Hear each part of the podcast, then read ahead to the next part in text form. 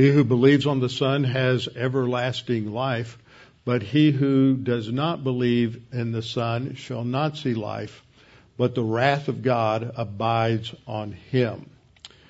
For there is no other name under heaven given among men whereby we must be saved. Because we know that a man is not justified by the works of the law, but by faith in Jesus Christ. Even so, we have believed in Christ Jesus that we may be justified by faith in Christ and not by the works of the law. For by the works of the law shall no flesh be justified. It's not by works of righteousness which we have done, but according to his mercy he saved us by the washing of regeneration, that is, the renewal by the Holy Spirit. For by grace you have been saved through faith, and that not of yourselves. It is the gift of God, not of works, lest any man should boast. As we prepare to study God's Word this morning, let's bow our heads together and go to the Lord in prayer.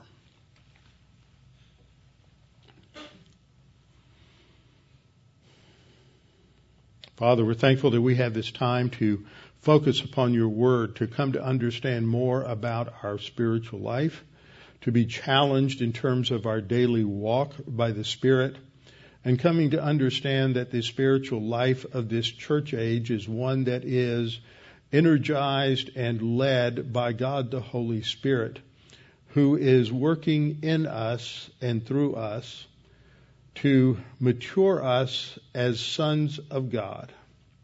Father, we're thankful that you have given us this grace, this privilege, the indwelling, the filling, the leading, the guiding of God the Holy Spirit. And we pray that as we study today, that this will become more clear to us, that we might be encouraged and strengthened in our walk by the Spirit. We pray this in Christ's name. Amen. All right, open your Bibles with me this morning to Romans chapter 8.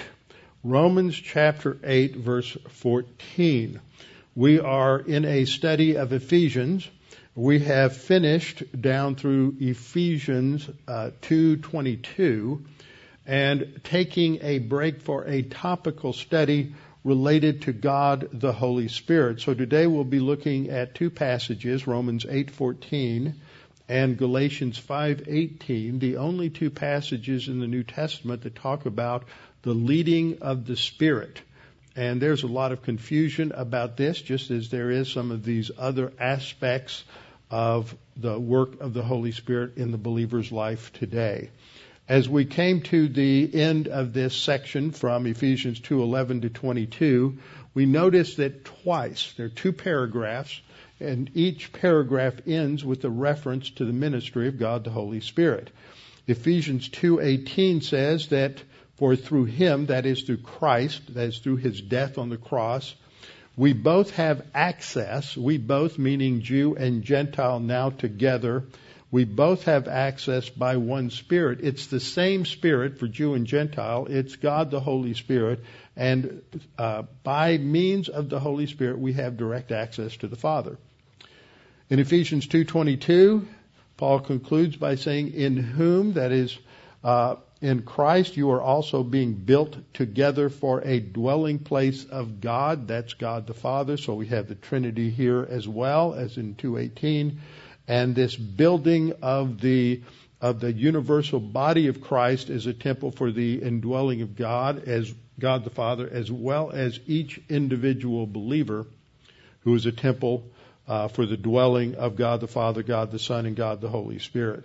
So this is accomplished by means of the Spirit again. And we see this phrase, and I keep emphasizing it, because often it is not translated clearly enough uh, in Scripture. Today we're going to see that this phrase in pneumati has a second meaning. But most of the time in the spiritual life passages, it's talking about uh, our walk by means of God the Holy Spirit. So we've looked at these ministries of God the Holy Spirit today. We've looked at his uh, his ministries to the world, restraining sin and evil, and we can just barely imagine what it must have been like in that period between Adam and Noah when there was no uh, really restraining ministry of God the Holy Spirit, and the evil was so bad that God had to destroy the earth by a judgment of water. Today, we have the restraining ministry of God the Holy Spirit, and He is identified as the restrainer in Second Thessalonians, and that uh, when the rapture occurs, the God, the Holy Spirit, who indwells church age believers, will be taken out of the world. That will end the restraining ministry, and God, as it were, gives it over to Satan to do what he is going to do to try to establish his kingdom. And he is given uh, permission uh, within certain boundaries that are somewhat limited um, to try to destroy the work of God on the planet, and it will not end well for him. And then we have God the Holy Spirit, according to John 16, to uh, his convicting ministry to the world. He convicts the world of, of sin, righteousness, and judgment. Sin because they have not believed in him. And if you don't believe in him, then we stand condemned already. And so the focal point in any gospel presentation needs to be on faith in Christ. Second, there is, he convicts them of, of righteousness, that they lack righteousness. Without righteousness, we cannot have fellowship with God. And that is supplied to us through the imputation of Christ's righteousness at the instant of salvation. And then judgment, because Satan is judged on the cross. And that is God's uh, strategic victory over Satan's attempt to, to uh, overthrow God's plan. So we looked at the Holy Spirit's ministries to the world, and then we've looked at uh, these ministries at the time of salvation. When we trust in Christ as Savior, we are regenerated, we get new life, we get a new human spirit, we are made alive again. We are baptized by the Holy Spirit, where we are identified with Christ in His death, burial, and resurrection. We are each indwelt. Every single believer at the instant of salvation is indwelt by God the Holy Spirit permanently, and that cannot be lost. We are sealed by the Spirit, which marks us as God's possession, and we cannot lose our salvation. And then the only one that is uh, uh, can be lost is the filling by means of the Spirit. This is an operation. It's based on like uh, like sealing and like the leading of the Spirit. It's based on His indwelling. And when we sin, the ministry of God, the Holy Spirit, is no longer focused on maturing us, but it's focused on getting us back into fellowship, back where we're walking by the Spirit so we can continue to go forward. And this morning we're going to look at what it means to be led by the Spirit. So if we've looked at what the Bible teaches about the ministries of God the Holy Spirit today in this church age at salvation, we looked at being filled by means of the Holy Spirit, that this is not part of the uh, eternal positional realities like uh, being baptized by the Spirit or being indwelt by the Spirit, but this is a temporal reality whereby we are filled by the Word of God by the Holy Spirit, and this is in tandem with our walking by the Spirit. But when we sin, we are no longer walking by the Spirit. We are in carnality, something we'll be talking more about this morning. We are in carnality. We are living like we're a spiritually dead uh, unbeliever. And we have to confess sin, 1 John 1 9, to recover that, that operation of the Holy Spirit where He is filling us with His Word. Ephesians 5:18 says, "Do not be drunk by means of wine, in which is dissipation, but be filled by means of the Spirit." This is uh, t- similar to, or goes along with, our walk by means of the Spirit. When we're walking by the Spirit, He is filling us uh, with His Word. Colossians 3:16 has shows that they're the same results from the command in Colossians 3:16 let the word of Christ dwell in you richly. It dwells in us richly when we are walking by the Holy Spirit and He is filling us with His word. When we sin, that positive growth oriented ministry uh, ceases and He's focused on getting us to recover our spiritual growth. When we are sinning, we are grieving and quenching the Holy Spirit, which is what we looked at last time, so that when we are out of fellowship, not walking by the Spirit, not abiding in Christ, and we are walking in darkness, scripture says, that is when we are grieving the Holy Spirit according to Ephesians 4.30 and quenching the Holy Spirit. That should be uh, not Ephesians uh, 5.19, that should be 1 Thessalonians 5.19. Ephesians 4:30 says, "Do not grieve the Holy Spirit of God, by whom you were sealed for the day of redemption." And 1 Thessalonians 5:19, "Do not quench the Spirit." So now we're going to look at this doctrine of the leading of the Spirit. What does the Bible teach about the leading of the Spirit? For most people, it has something to do with divine guidance, something to do with decision making, and in one sense it does, but that's not really the focus. There's only two passages that talk about the leading of the Spirit. The first is in Romans chapter 8, verse 14, and the second is in Galatians 5, verse 18. Romans 8:14 says, "For as many as are led by the Spirit of God, these are sons of God." Now we're going to have to figure out what that what that means to be sons of God because that that helps in the interpretation. Galatians 5:18 says, "But if you are led by the Spirit, you are not under the law." Now both passages use the same word in the Greek, uh, the word ago, uh, which means to be uh, led, that you are being guided, that you are being directed in a certain course and we are led by the Spirit as it is translated, and uh, this isn't quite the same phrase that we see in other places where we have that preposition in plus the uh, instrumental of, uh, of pneuma. Uh, we are led by the Spirit of God. It's simply the instrumental case of pneuma without the, without the preposition, but it means the same thing. And it's not like uh, so that phrase isn't the same as what we have in uh, being baptized by means of the Spirit or being filled by means of the Spirit. It doesn't indicate that the Spirit is the one who's performing the action. Remember when we, we talked about those all those nasty little prepositions when I was talking about baptism by the Spirit, that when you have that preposition in, it's indicating the instrument that God is using to accomplish the task. It is not telling us who's doing the leading. Now you're all confused. R- basic grammar, if I say John hit the ball, John performs the action of hitting. If I say John hit the ball with the bat, the bat is the means that he has for hitting the ball. If we reverse it to make it a passive voice verb, where the ball becomes the grammatical subject, the ball was hit by John, John is still the one doing the hitting.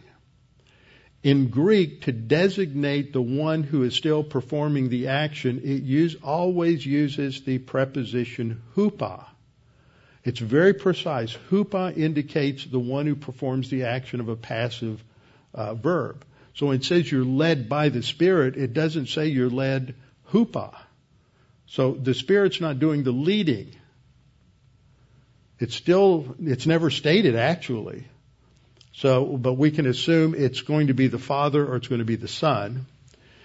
And the Spirit is used by them in leading us. Okay? That's, that's how we should understand this. So we'll get back to that in, in a minute. But the problem that we have is people think that, that the leading of the Spirit is some sort of, oh, I like to call it liver quiver. It, it's some sort of inner feeling that, that, oh, I, I know this is what God wants me to do. The Spirit's leading me. I just feel it. Well, I had a seminary professor used to say, if you can tell me the difference between that feeling and uh, the unbeliever's feeling that he needs to do something, his intuitive insight, then, then perhaps you might have a case. But since no one can make those kind of distinctions, everybody has these sort of emotive, intuitive insights. That's not what this is talking about. This isn't talking about some sort of light mysticism that somehow God is speaking to us. God only speaks to us today one way. If you want to listen to God speak to you, then pick up your Bible and read it out loud. That's the only way that God speaks to, to us is through His Word. And it is God the Holy Spirit that He's using, because God the Holy Spirit's the one who energized the writers of Scripture. God the Holy Spirit is the one who, who gives us His Word. So that's the only way that, that we know that God is speaking to us. We can't just wake up in the morning and think we have a certain feeling or that God the Holy Spirit puts some impression on our mind because there's no scripture that gives us any way to discern whether that's just the same kind of impression that an unbeliever has or whether that is just because we had a double jalapeno pizza last night before we went to bed. Uh, we have to not get sucked into the the world's way of thinking in terms of this kind of light mysticism. Uh, the leading of the Spirit is something that is clear and something that is objective. And we have to ask, are these passages that we're talking about in Romans 8:14 and Galatians 5:18 are they talking about decision making and divine guidance in the sense of should I take this job or that job? Should I live in Houston? Should I live in Chicago? Should I live in uh, some small town somewhere? That's how most people take the leading of the Spirit. And what we're going to learn today is that has absolutely nothing to do with this. It is not talking about divine guidance in that sense at all. It is not seeking God's help in terms of making day to day decisions in that, that sense. It is something much more significant than that. So when we ask this question, is the leading of the Spirit the same as divine guidance? Um, no, it is not. Not in that sense of I need God to tell me what decision to make in this situation. It is in a broader sense because it is the Holy Spirit leads us with His Word that gives us a foundation of doctrine, a foundation of biblical teaching in our soul that becomes the foundation from which we make dis- wise decisions in terms of application. What we have to do is look at the context of these two passages to understand what they mean by being led by, by the Spirit. And what we will discover is that the context of Romans 8 and the context of Galatians 5 are remarkably similar. And so we, that similarity tells us exactly what it means to be led by the Spirit. So I want to direct your attention first to Romans 8, 12, and 13. We're going to go back to Romans 8:1 in order to pick up the context, but this is the conclusion of the first 11 verses. In those first 11 verses, uh, Paul is going to be contrasting the walk by the Spirit or walk according to the Spirit with the walk by the flesh. The flesh is a biblical term that just relates to the sin nature. And once again, just as in Galatians 5, Romans 8 talks about you're either one or the other. You're either walking according to the Spirit, walking by the Spirit, or you're walking according to the lust of the flesh, you're walking according to your sin nature, and you're living life, uh, life your own way.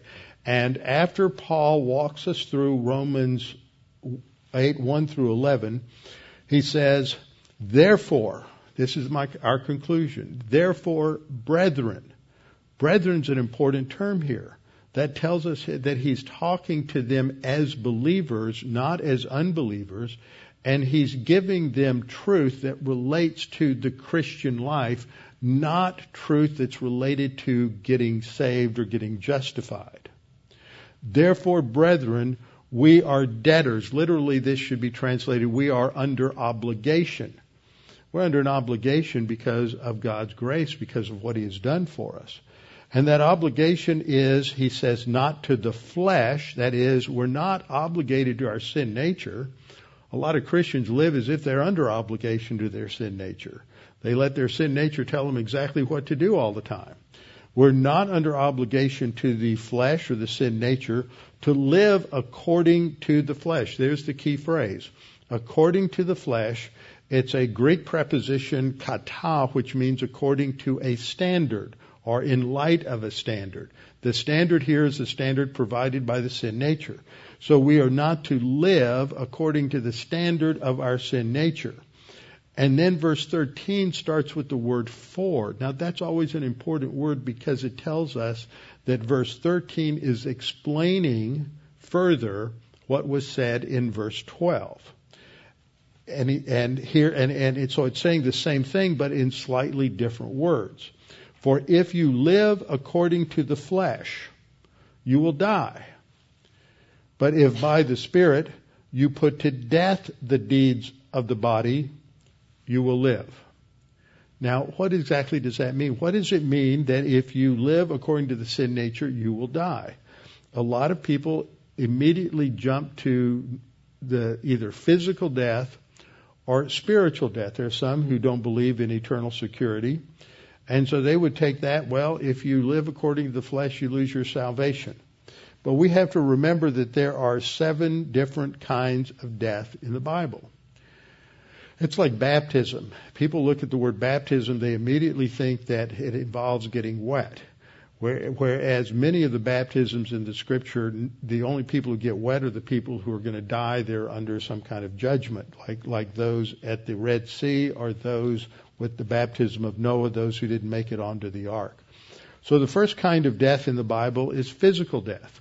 When our immaterial being, our soul, separates from the physical body, it's first indicated in Genesis 3:19, "From dust you came, to dust you will return." It is mentioned again in Hebrews 9:27 that it is appointed unto man once to die, once.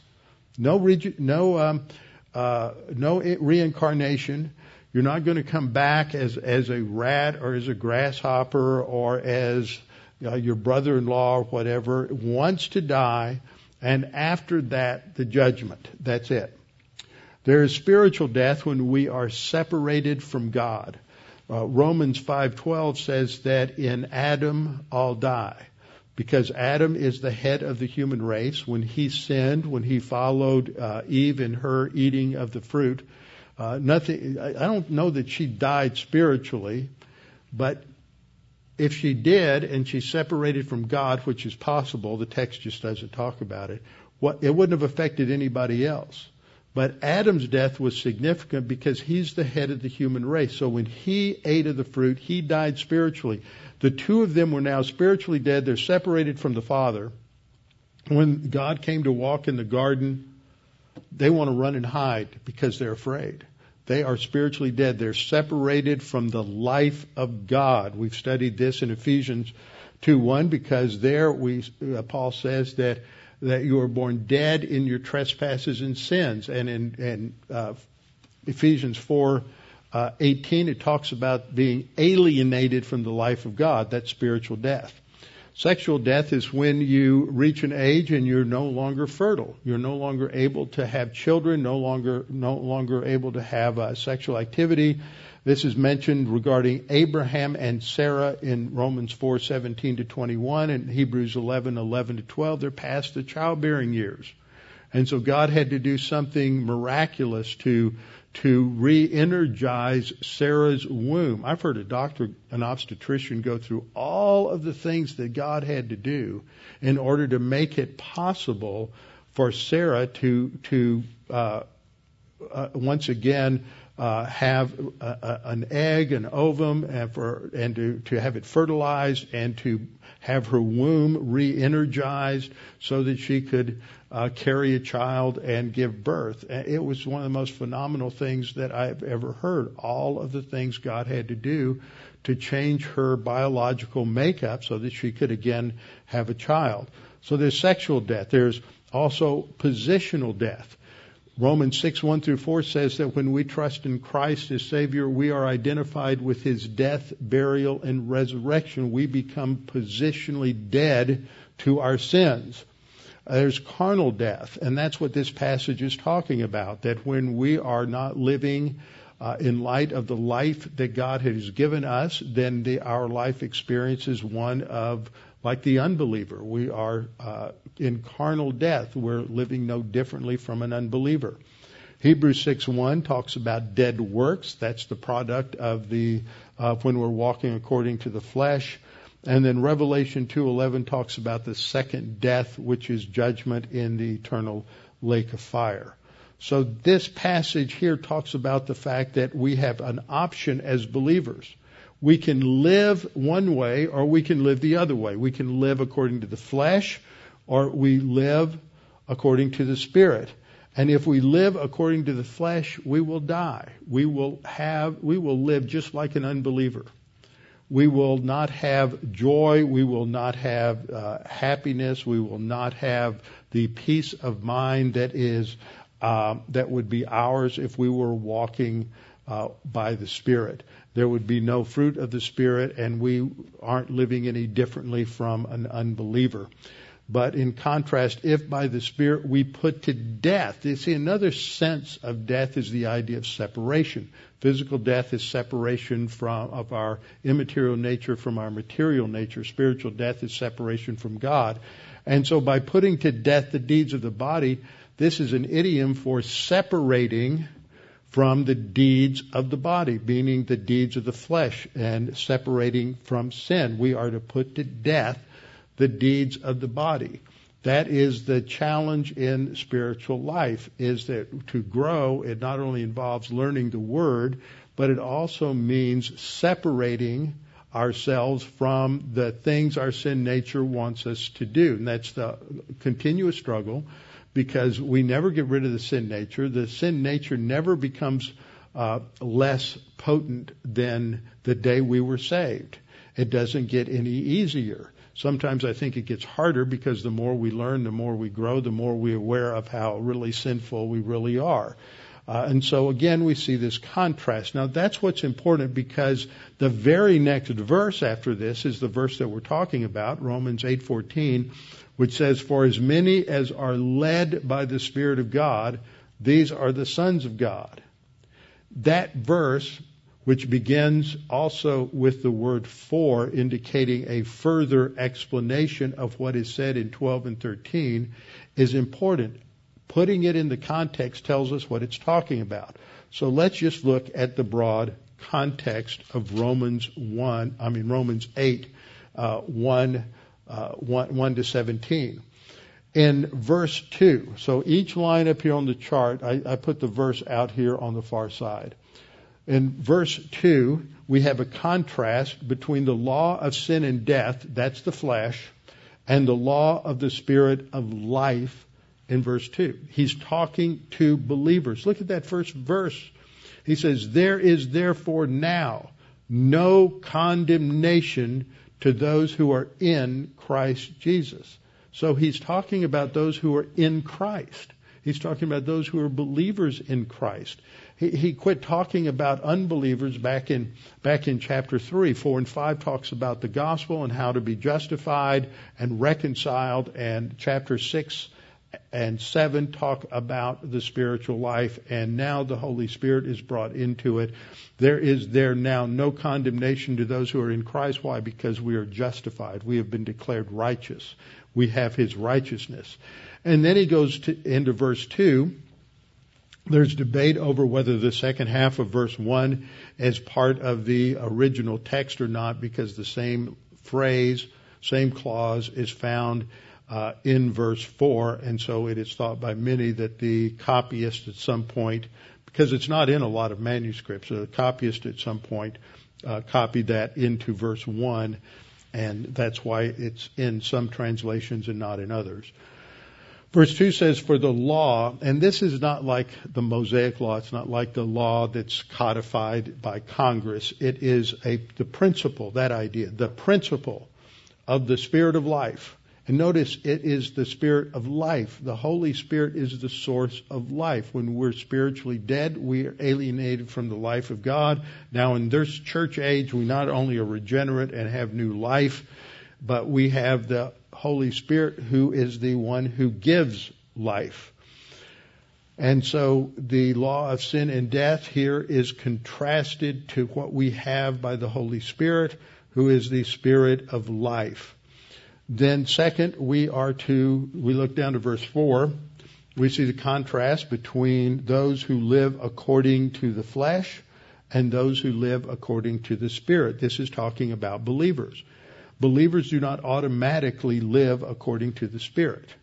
Believers can only live according to the Spirit if they're in the Word and they know something. Uh, uh, this is a big debate that, that people have that they think that somehow living the spiritual life to some degree is inevitable to those who are truly saved. But the problem is to know how to live beyond the gospel in terms of spiritual truth for Christian living, you have to be taught something about spiritual life and and walking by the Spirit. And most people are never taught anything about the spiritual life. They're given they're given a handbook of what they think is Christian maturity. I mean, excuse me, Christian morality. But the spiritual life isn't morality. Any unbeliever can live a moral life. It is a life lived in, by means of God the Holy Spirit. And so, uh, verse four says. Um, that the righteous requirement of the law might be fulfilled in us who do not walk according to the flesh, but according to the Spirit. And so you have this contrast again. There's some believers who live according to the flesh. Now that's just another way of talking about walk because walking is a metaphor. It's the idea of going forward step by step but it's a metaphor for how a person lives their life, for how a person con- conducts their life. So walking according to the flesh and living according to the flesh are the same thing. Walking according to the Spirit in 8.4 is the same as living according to the Spirit in 8.5. And then we get down to uh, uh, the, the uh, second part of 8.5, and uh, in each of these clauses it says, those who live according to the flesh set their minds on the things of the flesh. So those who are living according to the sin nature put the focus of their attention on the things that gratify the sin nature. That's what traps them in a non-spiritually productive life. And they don't, they're not going to look any different from an unbeliever.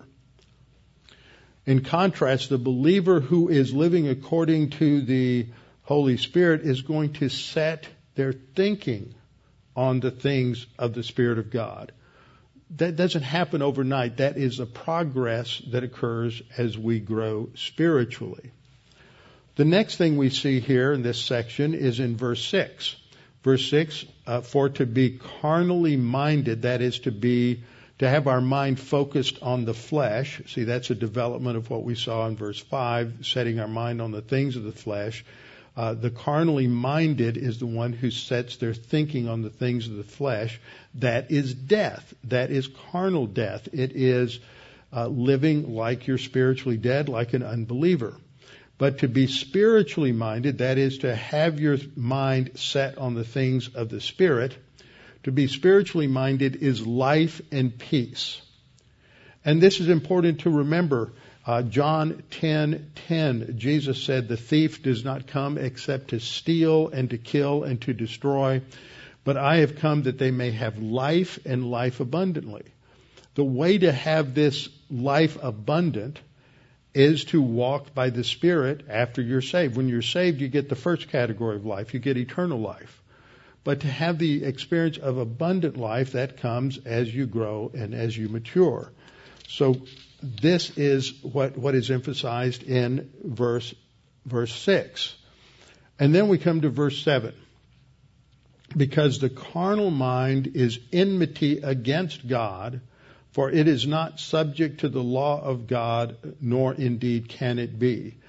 And this is not talking about the unbeliever's mind.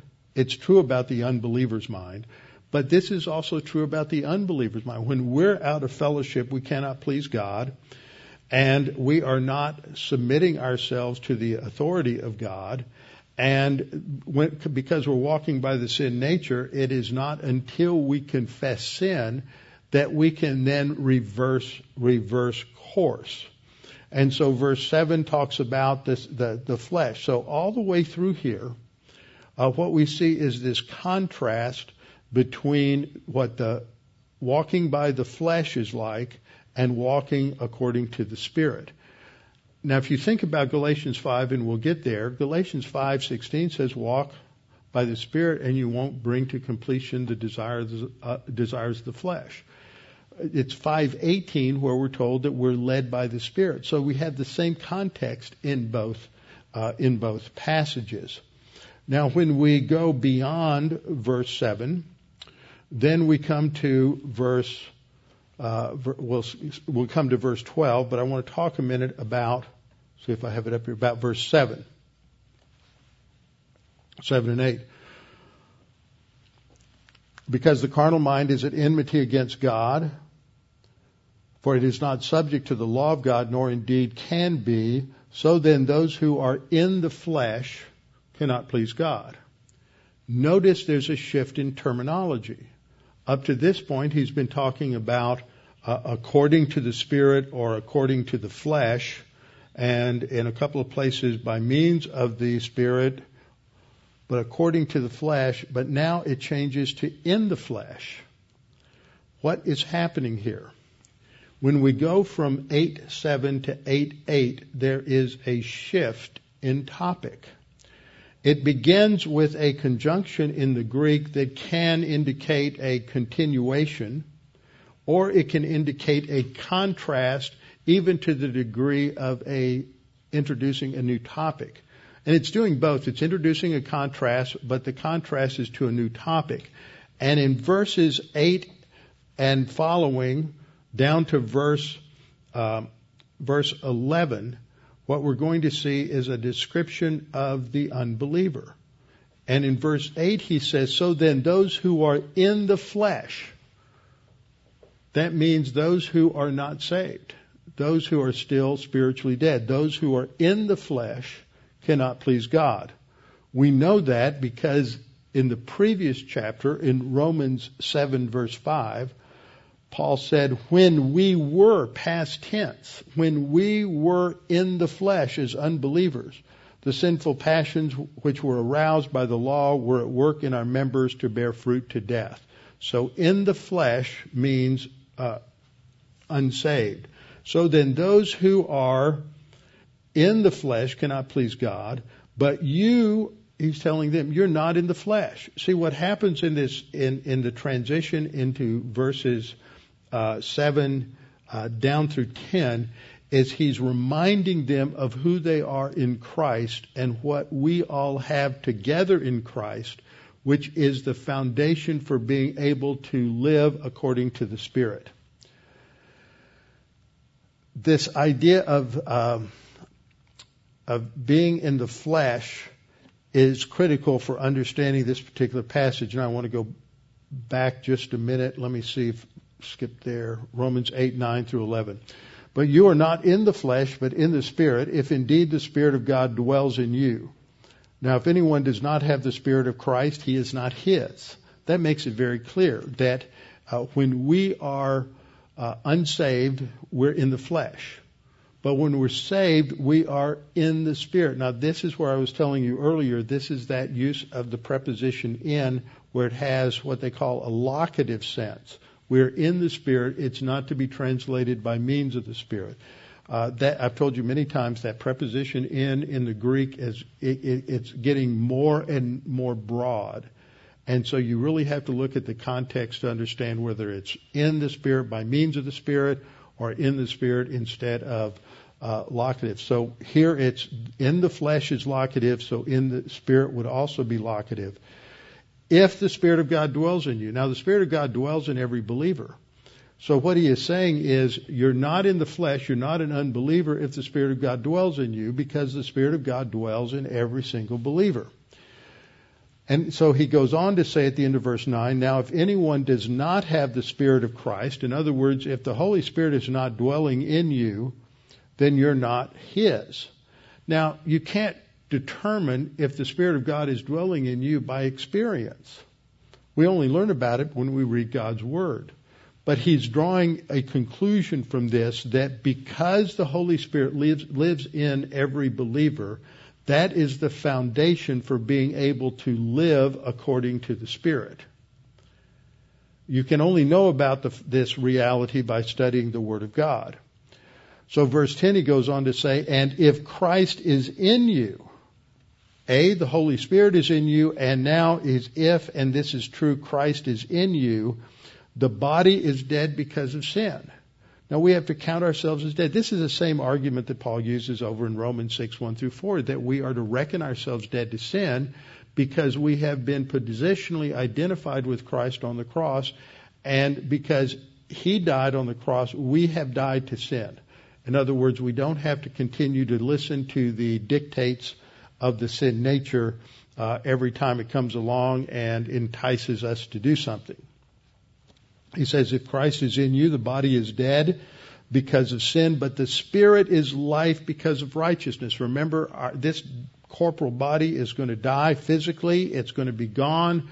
It's going to be buried, but we have life eternal.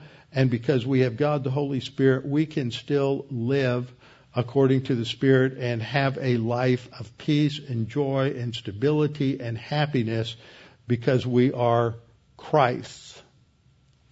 Verse 11, but if, he says, but if the spirit of him who raised Jesus from the dead dwells in you, and he's saying, but if, first class condition, if and it's true, the spirit of him who raised Jesus from the dead dwells in you, he who raised Christ from the dead will also give life to your mortal bodies through his spirit who dwells in you. That's talking about our future resurrection.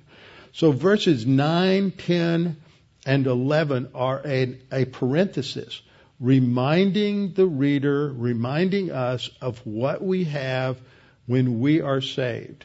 That before we were saved, before we trusted Christ as Savior, we were in the flesh. We had no option but to sin. Now we are in the Spirit. God the Holy Spirit dwells within us. Christ dwells within us, and we have an option to live for Him. And that's the issue now. Are we going to live according to the sin nature? We don't have to do that anymore or are we going to live uh, according to the Spirit? And this is where we go in verse 12. This is where we started. Therefore, brethren, we are under obligation. Now, what does that mean? It means that we have a responsibility because God has done something for us. This isn't legalism. It's if I were to give you a brand new car and no strings attached, I was going to make a present to you. Here's a brand new car and here are the keys. It's yours to drive. It's yours to do whatever whatever you're going to do with it. When I was I was blown away by this because all my life my parents always were teaching me the value of hard work and the value of saving money, and all I heard from the time I could comprehend its significance was that I would uh, they would never give me a car. I had to earn it. When I graduated from high school, they gave me a car It was a 1970 white Ford Falcon with a three on the not, it wasn't on the floor. It, it was on three on the column, no air conditioning in Houston, Texas, and an AM radio. But I had a car. But I had to learn how to take care of that car. I had to take care of it. I had to take care of, you know, maintaining tire pressure, all of the basic things, oil changes, change of filter, inspection. I had to take care of all of those things. It was a free gift. It was mine, but I had a responsibility now. I had to take care of what I was given. And if I didn't take care of it, and there were times I didn't because I didn't, it was the first time I'd had a car and I didn't really know all the things you needed to do. Um, then there would be consequent problems. And that's what life is like. We're given a new life in Christ. It is ours. It's a free gift, but we're under obligation to feed it. We're under obligation to walk by the Spirit and grow so that we can, uh, so that we can experience all of the blessings that God has for us and that we can serve God effectively in our lives. And so, what Paul is saying here, brethren, we're under obligation. God saved us. We don't do anything to earn, earn it or deserve it. And by living in light of that obligation doesn't mean we're earning it or keeping it. It's just that if it's going to mean anything to us, if we're going to experience that peace and that joy and that stability that God promised us, then we have to uh, live according to the Spirit and not according to the flesh. So we have this contrast. Uh, we're under obligation not to your sin nature. Your sin nature is not going to give you anything good. You just think it will. So you're not obligated now when the sin nature says that you need to do this or need to do that, that you don't need to do that. Uh, you're not obligated to live according to the flesh. For if, now he's giving, he's going to explain the problem with living according to the flesh. If you live according to the flesh, you will die.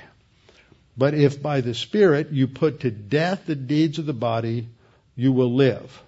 So verse 12 gives us the negative, verse 13 gives us the positive. And what we learn from that in the structure of this verse is that putting to death the things of the body is the same as being led by the Spirit in verse 14 because verse 14 starts off saying, For as many as are led by the Spirit of God, these are sons of God. Those who are led by the Spirit, who put to death the deeds of the flesh, grow to maturity. The f- word translated sons is not the word teknon, which is what you find in other passages, which has to do with the child. This is a huios. This is an adult, mature son. Those who walk by the Spirit are led by the Spirit. Walking by the Spirit is the flip side. If, if somebody's leading me down a trail, somebody's leading me, I'm driving somewhere and I'm following somebody, they're leading me, my responsibility is to follow them. When I am so so being led by the Spirit means I'm following the Spirit, which is just another way of talking about walking by the Spirit. When you're walking, following somebody, they're leading, you're following, you're walking by them. It's it's that's what it's talking about. It's not talking about some sort of uh, liver quiver inner guidance in decision making, but it does in a broad sense, and I'll get to that in just a minute. So this is the the key to spiritual maturity is to follow the leading of the Spirit, which means to walk by the Spirit. The one who walks by the Spirit is the one who is led by the Spirit to spiritual maturity. Now let's look at Galatians 5. Galatians 5 lays it all out very clearly. Same concept. It's the same, same context that we have in Romans 8. Paul says, walk by means of the Spirit and you will not fulfill the lust of the flesh. And then verse 17 is an explanation. You've got two, you've got a battle going on between the sin nature and, and a life lived, lived according to the sin nature, life lived according to the Holy Spirit. The flesh lusts against the Spirit, the Spirit against the flesh. And these are contrary. These are in antagonism against one another so that you do not do the things that you wish. But if you are led by the Spirit, see, leading the, the being led by the Spirit means if you are walking by the Spirit. If you're letting the Holy Spirit lead you, that means you're following Him, you're walking forward. If you are led by the Spirit, you're not under the law. That was the problem with the Galatians, is that they thought that the Mosaic law was the key to spiritual growth. Now, I'm not going through all of Galatians 5. I've done that many times before about the spiritual life. But this section on walking by the Spirit is framed by verse 16 walk by the Spirit, then be led by the Spirit. That means to follow the Spirit. And then it closes out in verse 25, which says, if we live by means of the Spirit, because we're walking by the Spirit, He's leading us let us also walk by the Spirit. He ties it together, but here he doesn't use the same word that's used back in 516. 516 used the Greek word peripateo, which emphasizes that it's a step by step following. As you follow step by step, the Holy Spirit is leading you. He, he's the one who's showing you the path. In 525, It means to be in line with, to line up, to follow his steps, be step by step, keeping in step with the Holy Spirit. Now, how does he do that? He doesn't do it by through feelings or emotions or through some sort of intuitive flash. He does it through the Word of God. When, when it says here in 525, we're walk, stoicheo, oh, that has the idea of following a laid out path. What's the laid out path? It's the Word of God. That's how we know, that's how we are led by the Spirit, is we go to the Word of God, we study the Word of God. That tells us how we should live, how we shouldn't live. That gives us the guidance we need. It's not going to tell us the right thing to do every single day, whether to get up and drive to work one way or drive to work the other way, or to put on red shoes or brown shoes or black shoes. It's going to tell us how we should think and what our priorities should be and how we should live our life.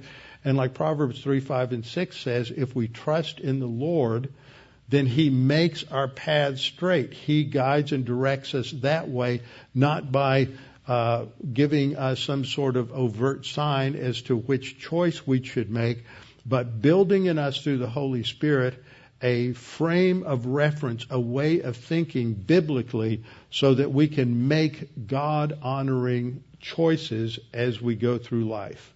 So that's what it means to be led by the Spirit. It's a, an objective standard to follow the Word of God.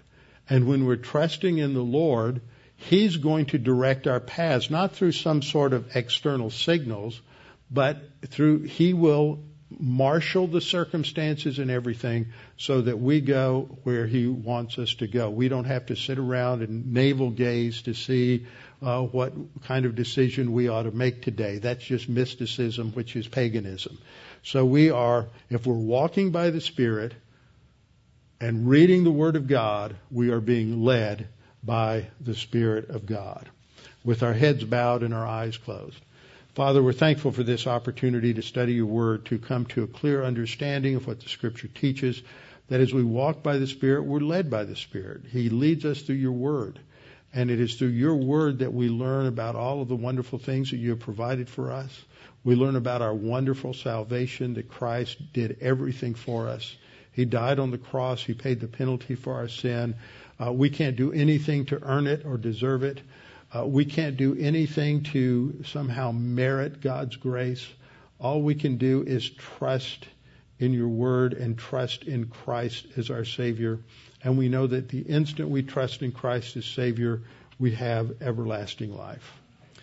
Uh, Father, we pray for those who may be listening today who've never understood the gospel, who've never uh, truly understood how to have uh, eternal life, that they would understand that it's based only on one thing, and that is believing on the Lord Jesus Christ, and we will be saved. Father, we thank you for what we've learned today and pray that as we uh, live our life, that we will be reminded that we don't have we don't have to follow our sin nature.